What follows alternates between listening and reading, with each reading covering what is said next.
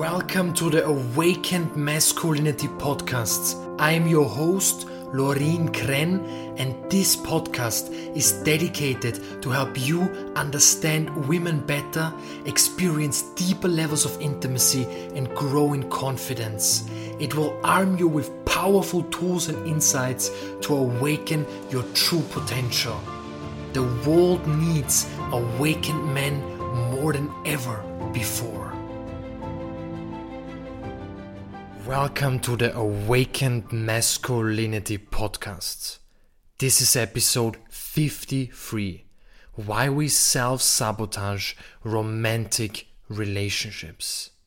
Now, this is a topic that gets hardly talked about, and it's something so crucial because it happens in almost every intimate or romantic relationship. Now, when we are single, all we imagine is a wonderful relationship. We think about the perfect partner. We think about sharing deep and passionate intimacy. We dream of the perfect love story, an ideal that will save us from our misery. So we start to get obsessed with this idea, this unreachable, ungraspable vision that could free us from all our negative thoughts and emotions. The moments of boredom, the moments of loneliness, the moments of grief and sorrow. Yet this is a trap. This is a trap our mind or ego, whatever, or shadow, whatever word you prefer, creates in order to self sabotage in order to get us into a drug addict dynamic where we get what we want only to sabotage it and feel despair all over again. I would even say that this drug is much worse than all the other drugs in the world because people call it love. They don't refer to it as addiction. Well, some do, but this is a very small percentage. I still hear a lot of people telling me, I hope one day comes a man or a woman into my life who makes me happy, which is a very dangerous phrase. Now, this dynamic, and I will elaborate and give you practical examples, do not worry, bear with me. This dynamic is being created by the core belief that we all have in some way it's a core belief that we all have. In some way some more some less and it shows in infinite ways. And this belief is i am not good enough. I don't deserve love. Deep intimacy passionate a passionate relationship. I am not worthy of true and deep love. Now bear with me out of this belief that you think you are not good enough, which we all have in some way.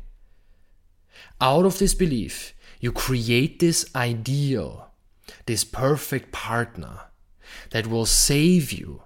At the same time, you sabotage the relationship immediately when it shows that you are worthy, that you actually deserve all the love in the world. Now, listen to this again. In other words, we crave and crave for the perfect intimacy and perfect partner. And even when we get it, we actually are not able to fully receive it and we start to sabotage. Because out of this belief that we are not worthy, we try to, we tr- our beliefs try to create and manifest themselves in the world. And now, why do I say romantic relationships? Why is my focus on intimate relationships? Why don't I say with your friends, with your family? Of course, there as well. But in intimate relationships, in romantic relationships, that's where our shadows get really digged out. That's where the real growth appears. And now that's the crazy thing. It's we, we crave and crave for something for years and we're so desperate. Most of us, at least. And I used to live like that for a long time. And I can still catch myself going into that. It's not like I'm totally free because it's not about being totally free of it, it's about being aware of it. But you you you crave something so deeply that your mind gets so obsessed with it only to sabotage you again and because you believe anyway you're not worthy of it. That's why, in first place, you have created this ideal.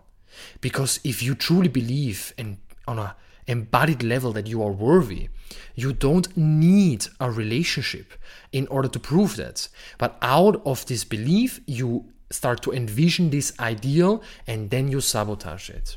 Of course, this goes way deeper than that, but this is kind of scratching the surface of this dynamic of why we self sabotage romantic relationships. Now to some practical examples because otherwise it it will might be quite vague for some of you. Um, how it shows up is very simple. For instance, a woman showers you with her feminine energy and compliments, and you close down, you shut down, and you cannot receive it. You might even start judging her because you simply cannot receive somebody loving and telling you how beautiful you are. Another example is you offer a woman all your undivided presence and you are fully there for her, offering your full heart. And her armor starts to come up, and she cannot surrender or feel safe around you.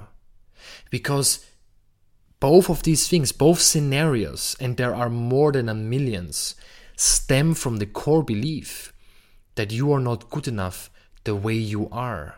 It's always about the way you are. That's also why you want the ideal relationship. That's why you want the passionate sex. Of course, there is a natural craving for that, and it's fucking beautiful, and we all want that.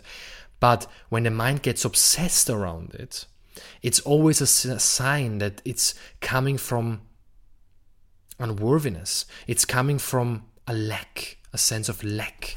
And what is a lack? A lack is a disconnection from your heart because you cannot lack love, you cannot lack intimacy. The whole world, you can you can actually have you can actually make love to the whole world. You're I'm constantly having sex with the wind, with nature. Well, not constantly, but when I'm when I'm when I get reminded of it, just feel the fresh breeze of the wind.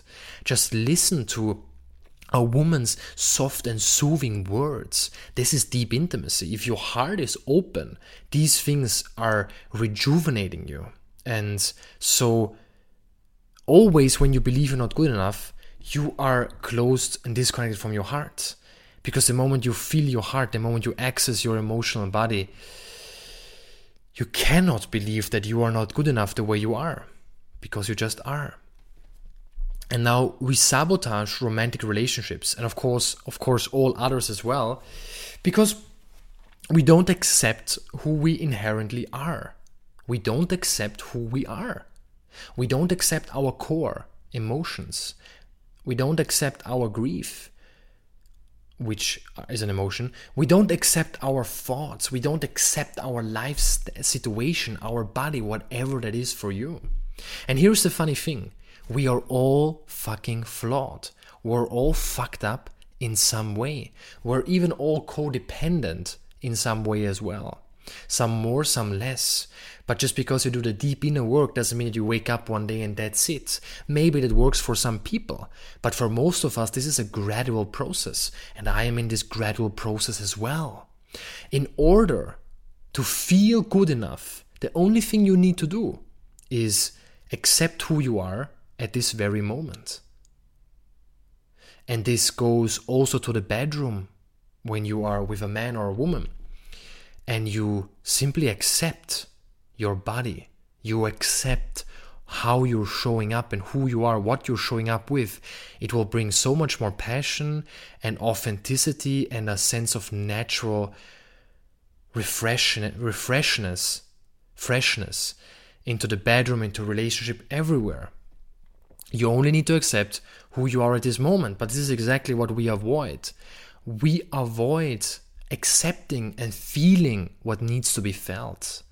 We avoid being with what needs our attention the most.